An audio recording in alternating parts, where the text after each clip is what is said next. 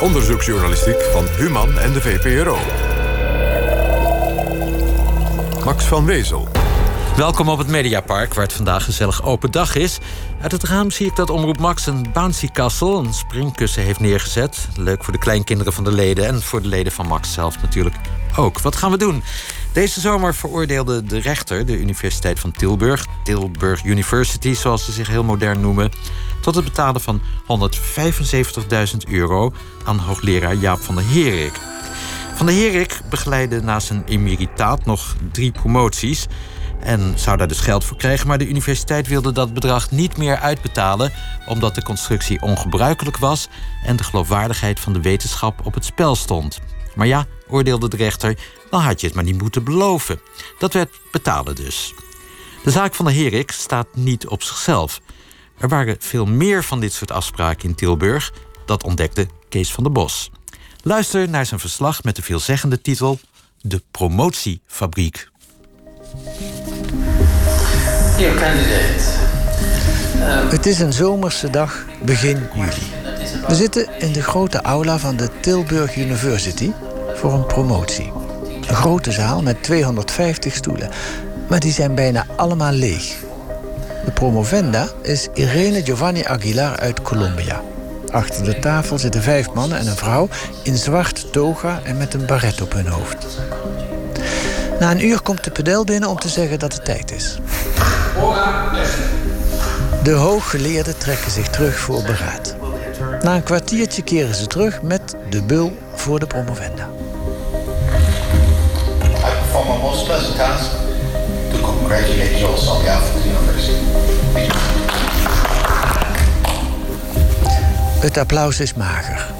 Maar dat is ook niet zo gek als je weet dat er maar vier bezoekers in de zaal zitten. Een vriend van de promovenda, een vrouw die nergens bij lijkt te horen... en ik zit er als journalist en daarom zit de voorlichter van de universiteit naast me... om in de gaten te houden. Het is niet de eerste keer dat ik een promotie bijwoon... maar zo kaal heb ik het nog nooit meegemaakt. Wat gebeurt hier? Waarom zijn er zo weinig mensen? Waarom zijn er de laatste jaren ruim 70 van dit soort promoties in Tilburg geweest? Daarover gaat dit verhaal. Het begon allemaal in maart vorig jaar met een heel andere kwestie, ook in Tilburg. Het is heel simpel. Ik was decaan van de faculteit. Ik heb vele verplichtingen. Ik heb in die tussentijd veel externe promovendi eh, begeleid. Een heleboel succesvol. Naar volle tevredenheid. En een deel van die activiteiten die te maken hebben met eh, nader onderzoek naar databronnen, et cetera, zijn uitbesteed. Het is een beetje moeilijk te verstaan, want het is een telefonisch interview. Maar dit is Arie de Ruiter in ons programma van februari vorig jaar. Arie de Ruiter was een druk bezet man. Hij was hoogleraar en decaan aan de Universiteit Tilburg. En hij begeleidde soms wel zeven promovendi in een jaar. En dan moet je weten dat het gemiddelde in Tilburg op 0,8 promovendus per hoogleraar ligt. De Ruiter deed zoveel promovendi dat hij bedongen had dat hij per geslaagde promotie 30.000 euro extra mocht besteden om hem te ondersteunen bij de begeleiding. Wij achterhaalden dat dat geld vaak werd besteed bij het bedrijf Isolaticera. Collega Huub Jaspers vroeg aan de Ruiter wat dat precies voor bedrijf is. Nou, ze zijn onder andere goed in mij ondersteunen. Ja, het is een eh, schoonheidssalon. Dat is alleen maar degene die daar de eigenaar over is. En daarnaast werken er mensen. En u weet dat bij de ZZP-bedrijven het mogelijk is om binnen de context van andere werkzaamheden te laten verrichten die dat terrein deskundig zijn. Ik heb begrepen dat zij heel goed zijn in nagelslakken en in uh, Dat is allemaal flauwekul epileren en zo? zegt. Dat is allemaal flauwekul. Dat is alleen datgene die de, die de eigenaar daarvan doet. En die huurt krachten in voor dit begeleiden. En dat kan allemaal en dat is allemaal conform de wet. Even later in het gesprek komt er nog nieuwe belastende informatie bij. Klopt het dat de echtgenote van de eigenaar van die schoonheidssalon... de dochter is van een zus van u? Ja, kijk eens, uh, kunt, kan u weten wat daar de relevantie van is? Waar het om gaat is of ze deskundig zijn. Het lijkt mij dat het misschien toch niet helemaal handig is... als je Nee, als kijk decaan van een universiteit grote geldbedragen aan een bedrijf geeft... als je dan familiebanden met dat bedrijf hebt. Nee, kijk ik ken een heleboel situaties. Een van de redenen is heel simpel. A, dat is totaal een irrelevant gegeven. Waar het om gaat is hun deskundigheid. Alles bij elkaar kwam er aan het licht dat er tonnen betaald zijn aan deze schoonheidssalon. En ook nog een flink bedrag aan een ander bedrijf van een ander familielid van de Ruiter. In totaal meer dan een miljoen euro. En de Ruiter bleek niet tegen de universiteit verteld te hebben dat hij naast zijn hoogleraarschap nog twee andere banen had. En bij eentje daarvan werd hij ook nog hoog beloond. Na onze uitzending werden de Ruiter en twee familieleden gearresteerd door de Fiat. En de officier van justitie kan elk moment bekendmaken of die overgaat tot vervolging. Het dossier ligt op zijn bureau, vertelde de woordvoerder deze week. Maar ook de Universiteit Tilburg heeft flink verdiend aan de praktijken van de Ruiter. Dat gaat zo. Per geslaagde promotie krijgt de universiteit een premie van zo'n 90.000 euro. Haal daar die 30.000 voor de Ruiter vanaf, blijft er voor de universiteit altijd nog 60.000 euro over. En dan moet je ook nog weten dat het hier gaat om zogeheten buitenpromovendi. Die werken thuis aan hun proefschrift, gebruiken misschien de bibliotheek om een boek te zoeken, maar kosten de universiteit verder helemaal niks. De Ruiter wees in het gesprek wat we met hem hadden ook nog even fijntjes op dit verdienmodel van de universiteit. Voor de universiteit lag er geen enkel bedrijfsmatig risico. Integendeel, het was telkens een extra inkomsten die op geen enkele wijze door mij gebruikt is. Integendeel, alle middelen die vrijkwamen uit die externe promoties zijn aangewend door de universiteit, door mijn faculteit. Dat heeft de faculteit elk jaar structureel drie extra postdocs of promoventieplaatsen opgeleverd. Dus niet alleen Arie de Ruiter had er belang bij om zoveel promoties te begeleiden. De universiteit verdiende er goed aan. Ik zit nu aan het einde van mijn carrière. Maar één ding weet ik zeker. Het grote levendeel van al die proefschriften... en de mensen die ik hier aan huis heb gezien... en wiens werk ik heb mogen beoordelen en begeleiden... die hebben dat met de grootst mogelijke integriteit gedaan... waren gepassioneerd door wat ze deden... en hebben ook zeer effectieve bijdrage geleverd... aan de maatschappelijke context... waarin ze zich als sociale, geëngageerde wetenschapper presenteerden. En daar ben ik echt trots op. Dat zal ik nooit uh, laten varen. Dit is John Rijsman, 74 jaar. En al sinds de jaren 70 hoogleraar in Tilburg. Sociale psychologie is zijn vak. Ik zal zo vertellen waarom hij in dit verhaal zit. De eerste helft van zijn loopbaan maakte Rijsman naam in de experimentele psychologie. Hij was hoofdredacteur van een vooraanstaand vakblad op dat gebied. Maar hij had ook twijfels. Ja, op een of andere manier heb ik mij altijd de vraag gesteld: hoe wetenschappelijk is dat? Die twijfels van Rijsman hadden te maken met de waarde van psychologische experimenten. De samenstelling van het waterstofatoom is vermoedelijk nog dezelfde als miljarden jaren geleden en zal waarschijnlijk dat ook nog zijn in de toekomst. De dingen waarover we spreken in, in de sociale wereld, de subjectiviteit van mensen, kan niet worden verondersteld dezelfde objectconstantie te hebben als de, de wereld van de dingen. En ik heb mij altijd afgevraagd of het experiment in de sociale psychologie wel dezelfde status heeft als het experiment in de natuurkunde. Mijn antwoord erop was vroeger en nu nog steeds nog veel meer eigenlijk nee. We gaan even een klein stukje wetenschapsfilosofie doen. Dat is nodig om Rijsman goed te begrijpen. Hij is sociaal constructivist geworden. De werkelijkheid die we zien, maken we zelf in ons hoofd, met de taal zegt die wetenschapsopvatting. Als ik een rond blinkend voorwerp op tafel zie staan en voor mij is dat een glas, dan projecteer ik in een ogenblik het feit dat wij daar gaan uit drinken en schenken. En dat is een product van onze gedeelde omgang daarmee. Als ik lid zou zijn van een andere praktijkgemeenschap, laten we zeggen Inkas, die alles wat rond en blinkend is zien als een kind van de zonnehot, dan mogen we het eventueel ook glas noemen, maar we gaan er niet uit schenken en drinken, we gaan ervoor dansen en bidden. En wat is dan waar? Wel, dat is dan de oorlog die ontstaat om wie de macht heeft. Oké, genoeg wetenschapsfilosofie. Waarom zit Rijsman in dit verhaal? Na onze uitzending over Arie de Ruiter kregen we allerlei tips. Iemand wees ons op Rijsman. Die zou nog veel meer promovendi begeleid hebben dan Arie de Ruiter. We zoeken het uit en het blijkt te kloppen. In het topjaar 2011 begeleidde Rijsman maar liefst 17 promovendi. Het gemiddelde per hoogleraar, zoals gezegd, is 0,8. In zes jaar tijd, tussen 2010 en 2016, heeft Rijsman 77 promovendi aan hun bul geholpen. We bellen met alle universiteiten. En wat blijkt? Daar kan niemand tegenop. We hebben hier hoogstwaarschijnlijk te maken met de Nederlands kampioen promoveren. Ja, wel, u hebt gelijk. Ik ben over mezelf verbaasd achteraf. Maar ik herinner mij heel goed die periode, die was zeer intens. En de universiteit? Die was niet alleen aangenaam verrast. Nee, die hebben het zelf zo geregeld. Rijsman laat ons een brief zien, gedateerd op 14 april 2000, ondertekend door de voorzitter van het departement Psychologie, professor Van Hek. En daarin staat dat Rijsman wordt vrijgesteld van bijna al zijn andere verplichtingen om zich helemaal te kunnen bezighouden met buitenpromovendi. In die brief staat de volgende intrigerende zin. Vanuit de faculteitsleiding is in het verleden gesteld dat het begeleiden van externe promovendi een volwaardige vorm van wetenschapsbeoefening is. Relevant niet in de eerste plaats vanwege financiële revenuen, maar primair vanwege de inhoudelijke bijdrage aan het wetenschappelijk debat. En men was daar zeer enthousiast voor. Men heeft mij toen expliciet aangesteld met deze missie. John Rijsman is een gepassioneerd mens, een gedreven wetenschapper. Hij staat voor de opvatting van het sociaal constructivisme. Dat heeft hij net uitgelegd.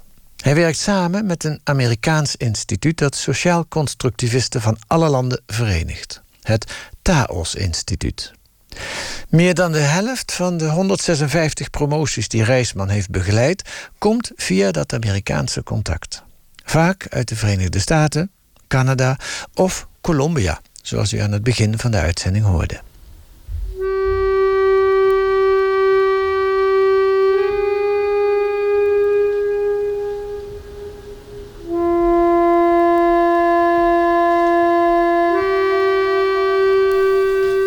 Is dat gek, zo'n vrijstelling om louter buitenpromovendi binnen te halen? Dat vragen we aan Gjalt de Graaf, hoogleraar integriteit van wetenschappelijk onderwijs aan de VU in Amsterdam. Ja, welke kwalificaties zal ik daarvoor gebruiken? Het is opvallend en ongebruikelijk. Uh, ik, ik, ik ken geen andere voorbeelden in ieder geval. En als je dan ook nog weet dat de helft van die promovendi uit Amerika komen, of uit, uh, via een Amerikaans instituut, soms uit Zuid-Amerikaanse landen. Ja, dat maakt het nog ongebruikelijker. Waarom zou je dat doen? Zoveel Amerikanen, waarom zouden die nou in Tilburg net moeten gaan promoveren? Ik vind het een hele goede vraag, maar ik, ik kan daar geen antwoord op geven. Terug naar John Rijsman. Wat dachten hij en zijn collega's in Tilburg toen ze hoorden van de zaak Arie de Ruiter? Wij vielen echt van onze stoel. En niet alleen ik, maar een hoop van mijn collega's. Op een zeker moment werd hij geschorst, maar er werd niet verteld waarom. Wij moesten het uh, naraden. Het is pas duidelijk geworden dankzij uw uh, programma.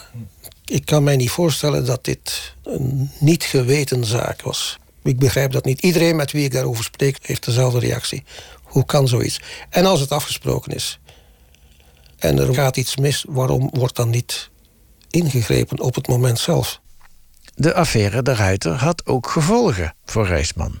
De universiteit is, misschien wel naar aanleiding van de fraude door De Ruiter, intern orde op zaken gaan stellen. De decaan van de faculteit Sociale Wetenschappen was toen Klaas Seidsma. En die grijpt in 2015 in. Hij zegt dat Rijsman, die inmiddels met emeritaat moet stoppen met zijn promovendi. Dus eerst is Rijsman vrijgesteld door de universiteit en nu moet het ineens afgelopen zijn. Ik vermoed, eerlijk gezegd, dat er in die tijd al enige inzichten waren over wat er in de lucht zat rond Arie de Ruiter.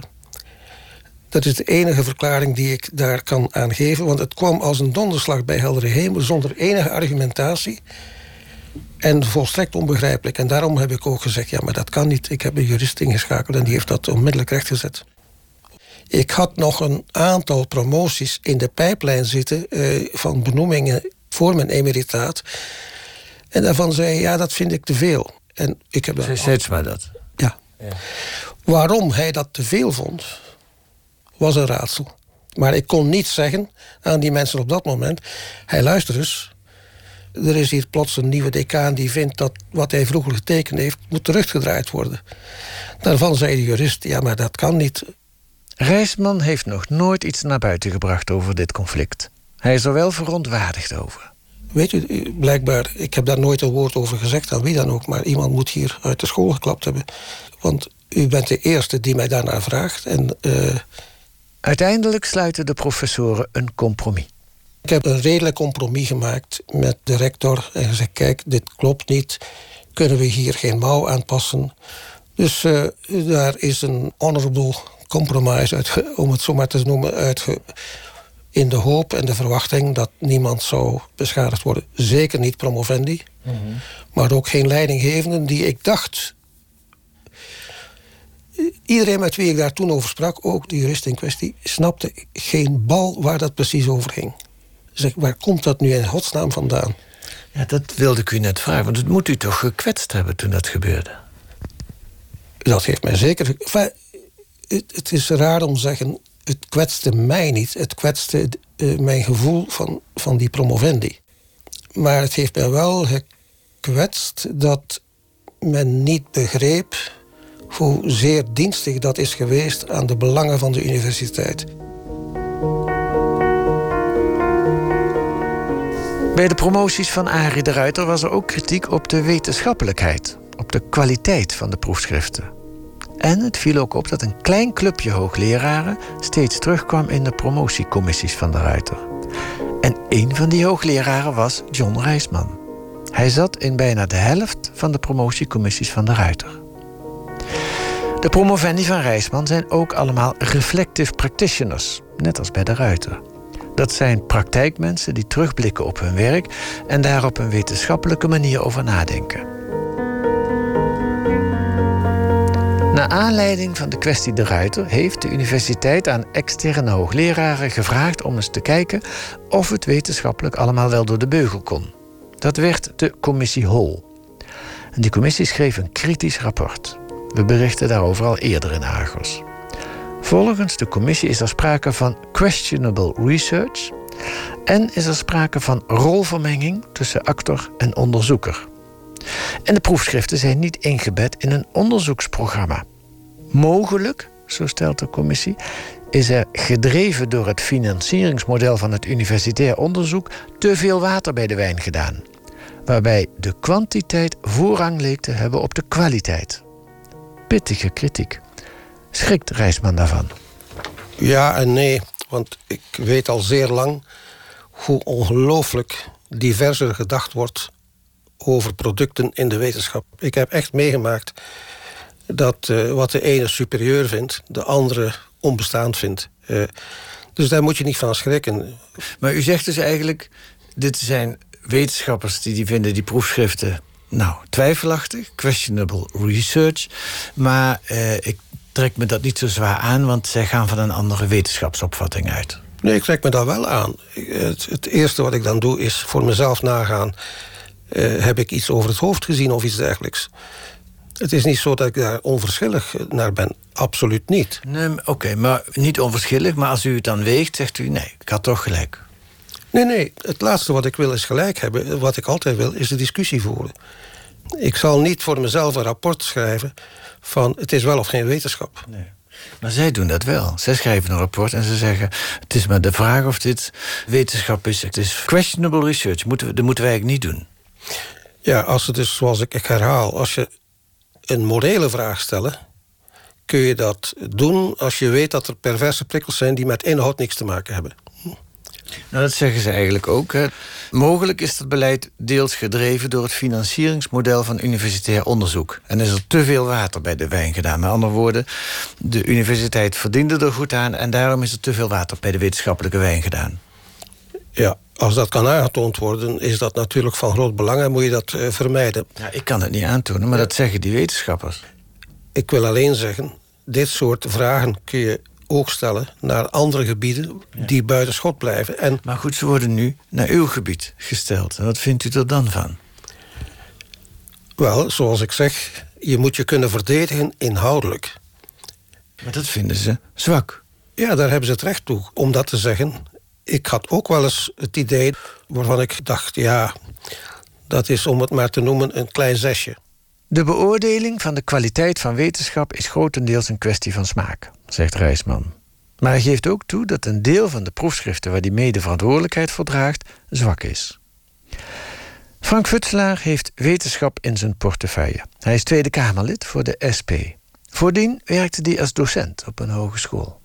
Ja, dat is toch wel een opmerkelijke uitkomst. Kijk, eh, het is toch redelijk gebruikelijk in Nederland dat als mensen promoveren, dat ze dat vaak binnen een onderzoeksgroep doen. Als, als, als onderdeel van lopend eh, onderzoek. En dat is niet altijd zo. Je kunt best een keer uh, een eigen weg ingaan. En dat moet ook kunnen, absoluut. Maar het idee dat, uh, en dan ook via een Amerikaanse instelling... eigenlijk iedereen die een bepaald minimumniveau voldoet... hopelijk kan promoveren in Tilburg... ja, dat, dat komt toch bijna een beetje fabrieksmatig over. En dat is niet wat je wil in gekwalificeerd hoogstaand universitair onderwijs. Ja.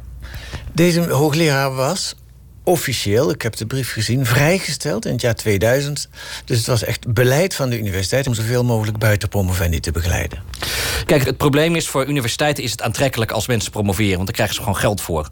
Dus daar moet je zorgvuldig mee omgaan, want je wil niet het beeld en ook niet de realiteit dat het een verdienmodel wordt dat het aantrekkelijk wordt om zo snel mogelijk, zoveel mogelijk uh, mensen te laten promoveren. En ik denk als je één iemand vrijstelt en ook nou ja, dit soort recordaantallen promovendi uh, binnenhaalt, op zijn minst laat je de schijn op je dat je gewoon een, ja, een promotiefabriek hebt gebouwd, omdat je daar inkomsten uithaalt. En ik vind dat kwalijk. De universiteit heeft Rijsman aangeboden om hem per promotie te betalen. Dat was vier jaar geleden, toen hij met emeritaat ging. En ik heb het geweigerd. Ik heb gezegd nee, ik wil wel een eerbare beloning hebben, maar die moet binnen de perken blijven. Waarbij ik nooit de perverse prikkel mag voelen om zoveel mogelijk promoties af te leveren, omdat daarmee mijn inkomen zo gigantisch toeneemt. Ik heb gezegd nee, ik wil mezelf vrijwaren tegen deze perverse prikkels. En het ging om 12.500 euro per promotie. Ja.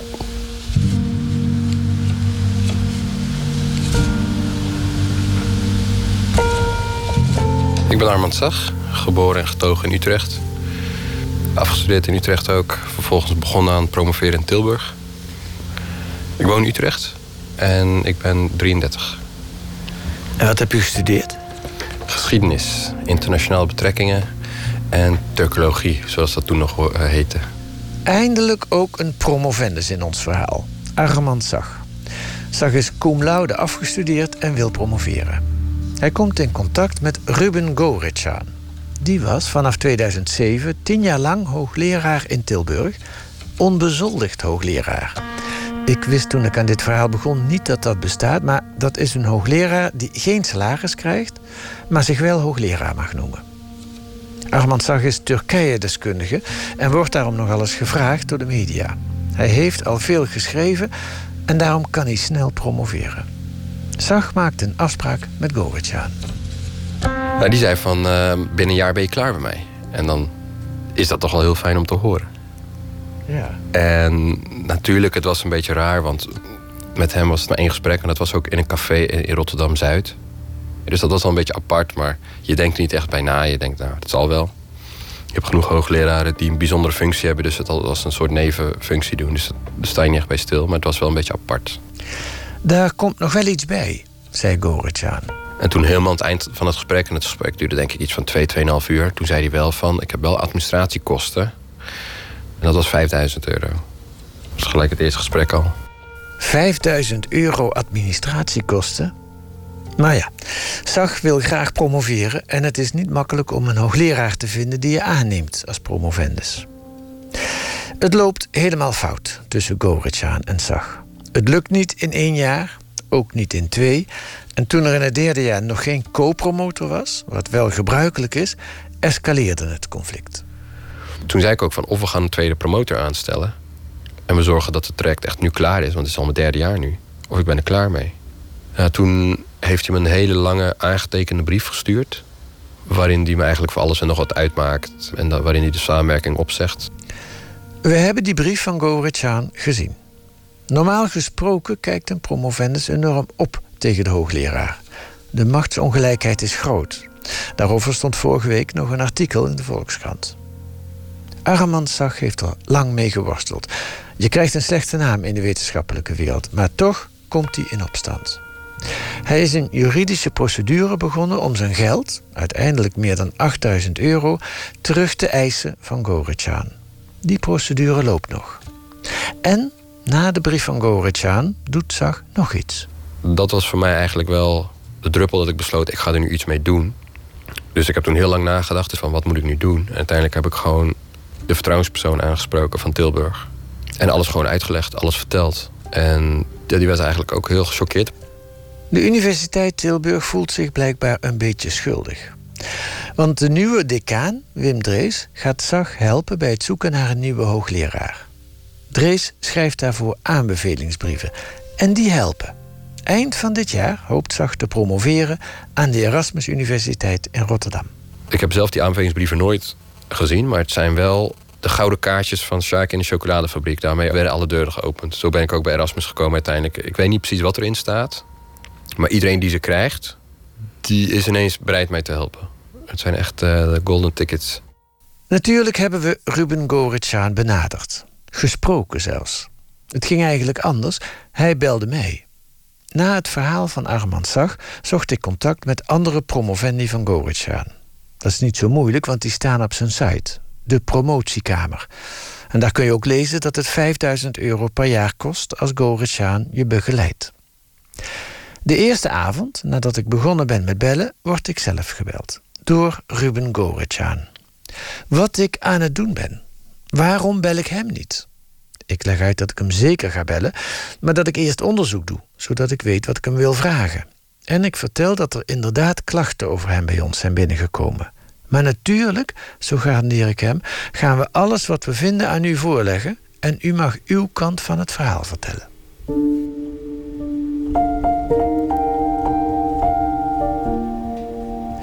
We bellen met een tiental promovendi. We krijgen van alles te horen over het licht opvliegende karakter van Ruben Goritschaan. Maar de promovendi die wij spreken zijn blij met hun promotie en delen de kritiek van Armand Zag niet. Eén promovendus deelt zijn kritiek wel, maar die wil weer niet voor de microfoon. Ineens krijg ik een brief binnen van Ruben Goritschaan. Ik word gemaand te stoppen met mijn onderzoek. Goritschaan dreigt met een klacht bij de Raad voor de Journalistiek. Waarover hij zou willen klagen, snap ik niet. En ik leg hem nogmaals uit dat we niks liever willen dan een uitgebreid interview met hem. Maar wel pas nadat we alle feiten hebben verzameld. Twee weken later krijg ik weer een brief. Mijn eerdere brief heeft u niet overtuigd dat u een vals spoor volgt. Het enige merkbare effect van mijn brief is dat u nog meer verdachtmakingen maakt en nog meer onherstelbare schade veroorzaakt. De arrogantie en het gemak waarmee u persisteert in uw beschuldigingen, en die zelfs uitbreidt, is ronduit stuitend. Ik heb derhalve alle redenen om aan de oprechtheid van uw intenties te twijfelen. En dus ook geen enkele reden om verder mee te werken aan dit kwestieuze onderzoek, waarin geen ruimte is voor hoor en wederhoor. Met vriendelijke groet, Ruben Govrichan. Ruben Goretjaan kreeg per geslaagde promotie 35.000 euro betaald door de Universiteit Tilburg. En dat is negen keer gebeurd, bevestigt de universiteit. Eén keer kreeg hij iets minder, 23.000, omdat anderen van de universiteit ook aan de promotie hebben bijgedragen. En let wel, dat komt dus bovenop het geld wat Goretjaan aan zijn studenten vraagt. Dat bedrag verschilt overigens nogal eens. Op de site staat 5000 euro per jaar, maar sommigen betalen minder. Waarom dat is, weten we niet. Op naam van Goritschaan staan twee bedrijfjes en een stichting. Die stichting, de Promotiekamer, is in 2015 ontstaan uit een fusie van twee andere stichtingen van Goritschaan. Dat maakt de boekhouding niet doorzichtiger. Bovendien zijn er nauwelijks jaarverslagen. Die zijn niet gedeponeerd bij de Kamer van Koophandel. Goritschaan belooft ons om die wel te sturen en we hebben er inmiddels twee ontvangen. Na onze vragen verschijnen er plots jaarrekeningen op de website van de promotiekamer. Die zijn nogal amateuristisch en kloppen ook niet helemaal met elkaar. Maar er valt wel in te lezen dat alleen al vanaf 2013 de promovendi meer dan 220.000 euro aan Goritschaan hebben betaald voor hun begeleiding. En dat is dus nog los van de 35.000 euro premie van de universiteit per geslaagde promotie. Vijf weken geleden stuurde ik een uitgebreide lijst met vragen aan Goretjaan. Daar heeft hij niet op gereageerd. Deze week sprak ik hem kort. Hij wenst geen vragen te beantwoorden omdat ik volgens hem bezig ben met een tendentieus onderzoek. Frank Futselaar, SP Tweede Kamerlid om jezelf met een universitaire hoogleraartitel toch een bedrijf waarvan het doel is promotie. Kijk, een universiteit heeft niet als doel zoveel mogelijk mensen te laten promoveren. Een universiteit heeft als doel goed onderwijs en hoogstaand kwalitatief onderzoek uh, doen. En promotie is daar een middel toe. uh, op het moment dat promotie je, je doel wordt, je bedrijfsproduct, en dan vind ik dat je verkeerd uh, bezig bent. En dan vind ik zeker dat het zo ver mogelijk van een Nederlands belastinggeld en ons universitair systeem zou moeten zitten. Meneer Goritjaan zegt, desgevraagd... wat een flauwekul dat je er boos over zijn. Uh, alle universiteiten doen het. In Rotterdam en Groningen ze hebben ze aparte faciliteiten... voor buitenpromovendi. En die moeten er ook voor betalen. Ja, kijk, het ik ben er niet tegen dat buitenpromovendi bestaan. Hè? Je bent uh, iemand die denkt van... nou ja, ik uh, vind het leuk om naast mijn betaalde baan onderzoek te doen. Ik doe daar 15 jaar over. Ik praat af en toe met een universiteit, et cetera. En uiteindelijk leidt dat tot een promotie. Hartstikke goed, moet ook gewoon kunnen. daarom, ik, ik ben niet een voorstander van het hele fenomeen uh, verbieden. Je wil niet dat het een bedrijfsmodel wordt. Daar zit het grote verschil. Je wil niet dat het een verdienmodel wordt. Want als de financiële prikkels om zoveel mogelijk mensen te promoveren, als die de bovenhand krijgen, dan kun je verwachten dat de kwaliteit onder druk komt te staan. En bovendien, als het uiteindelijk ten koste gaat van de totale koek aan onderzoeksgeld, uh, dan gaat het uiteindelijk ten koste van het onderzoek in Nederland. En dat vind ik eigenlijk ook niet kunnen. Geld de Graaf, hoogleraar integriteit, wijst op nog een ander probleem. Dat heeft te maken met de premies die de universiteit krijgt van de overheid voor elke geslaagde promotie. Het gaat om nogal een aantal promoties. En dus om een behoorlijk bedrag uiteindelijk aan promotiepremies. En misschien is het ook wel goed om uit te leggen dat wij een systeem hebben in Nederland eh, van financiering. waarin er een, een bepaald bedrag is voor wetenschappelijk onderzoek. En dat betekent dat als hier een bepaald bedrag naartoe gaat... dat dat niet naar ander wetenschappelijk onderzoek toe gaat. Het is niet dat we dan opeens meer geld hebben voor wetenschappelijk onderzoek. Dus het beïnvloedt de keuzes van welk onderzoek we wel doen... en welk onderzoek we niet doen in Nederland.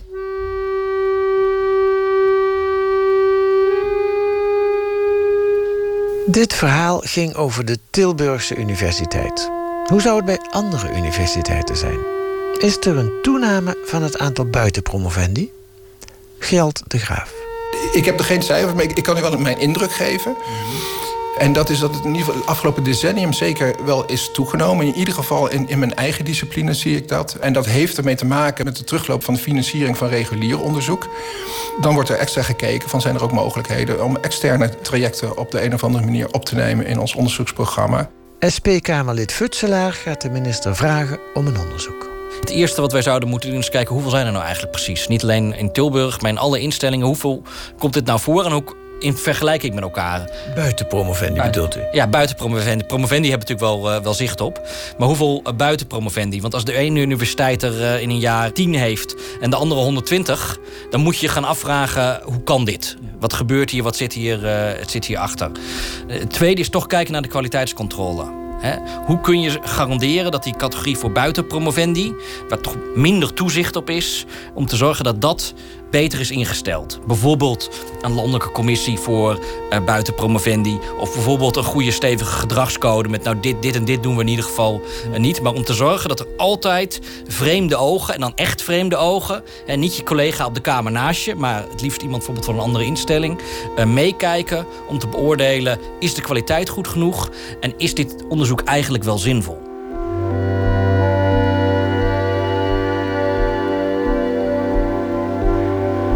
Ja, want dat is de vraag. Gaat het om kwantiteit of kwaliteit? Natuurlijk hebben we de universiteit in Tilburg, Tilburg University bedoel ik, om een reactie gevraagd. Een interview wilde ze niet geven, maar ik kwam wel antwoord op onze schriftelijke vragen. De universiteit laat bijvoorbeeld weten spijt te hebben van de afspraken met de onbezoldigde hoogleraar Ruben Gorechan. De volledige antwoorden staan op de site argos.vpro.nl. Daar staan ook de vragen die we hebben voorgelegd aan professor Gorechan. Helaas heeft hij niet geantwoord. U hoorde een reportage van Hielke Jan Borger, Sophie Blok, Matthijs Bremer, Huub Jaspers, Sanne Terlinge, technicus Alfred Koster en oud-eindredacteur van Argos, Kees van der Bos. We praten zo over verder, maar eerst even een oproep.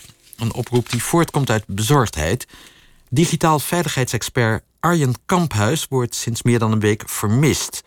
Arjen adviseerde Argos en was betrokken bij verschillende van onze uitzendingen.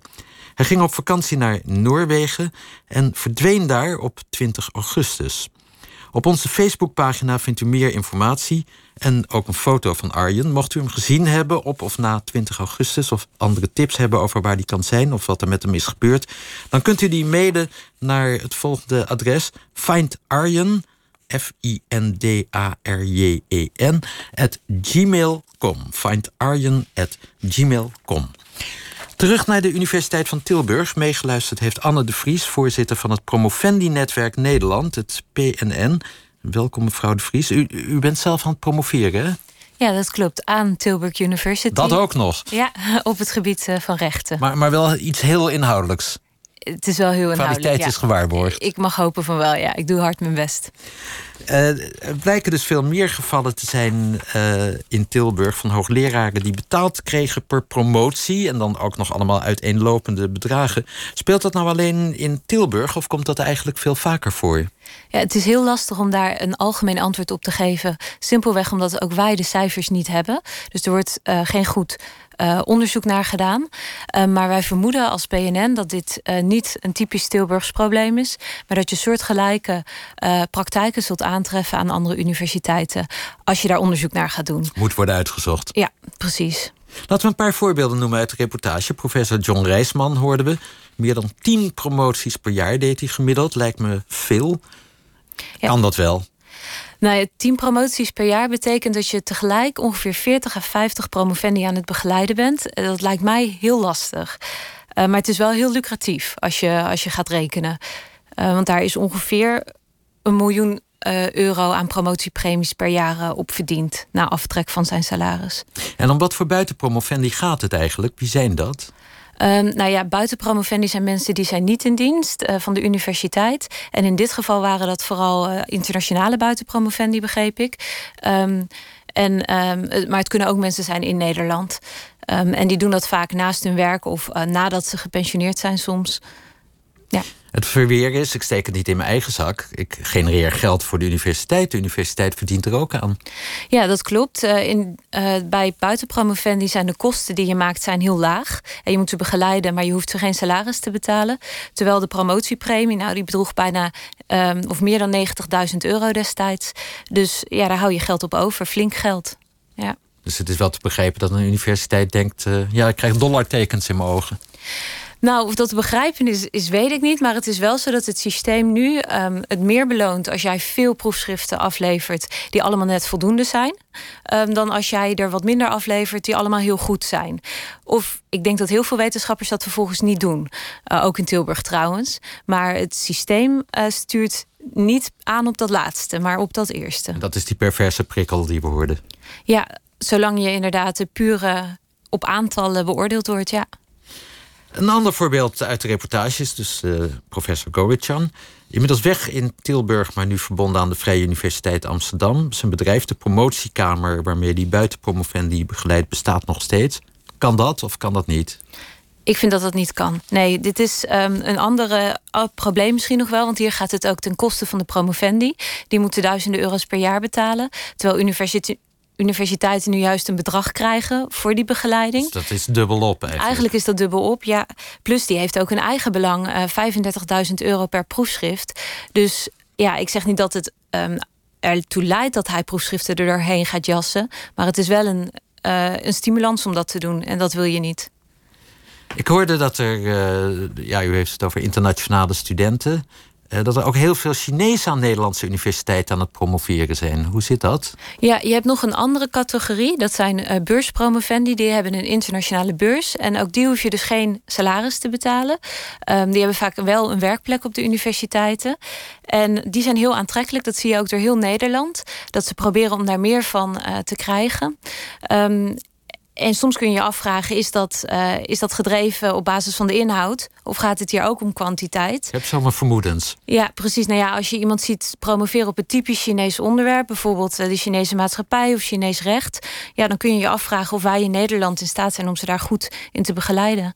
Want we hebben helemaal geen experts in het Chinees recht eigenlijk op onze universiteiten. De meeste universiteiten niet, nee.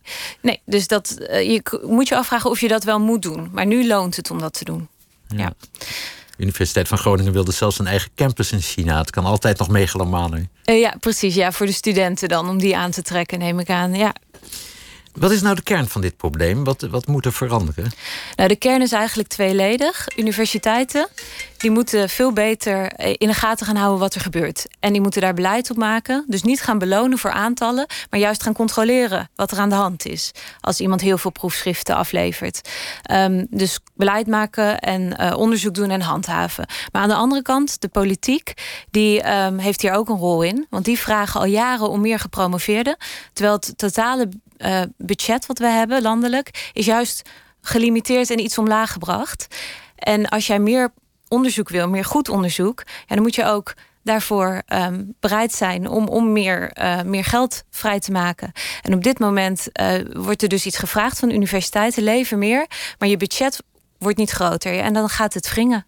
Dus het komt ook eigenlijk door de, de, politiek van de landelijke overheid en van het ministerie. Ja, die moeten, als ze echt goed onderzoek willen, moeten ze één ding in hun oren knopen: goed onderzoek. Waarbij uh, mensen ook fatsoenlijk behandeld worden. Dat kost geld. We hoorden in de reportage SP-Kamerlid Frank Futselaar. Uh, hij spreekt van een promotiefabriek in Tilburg. Hij wil een onderzoek naar uh, uh, de buitenpromovendi op alle universiteiten, trouwens, waar we het nu ook over hebben. Steunt u dat idee?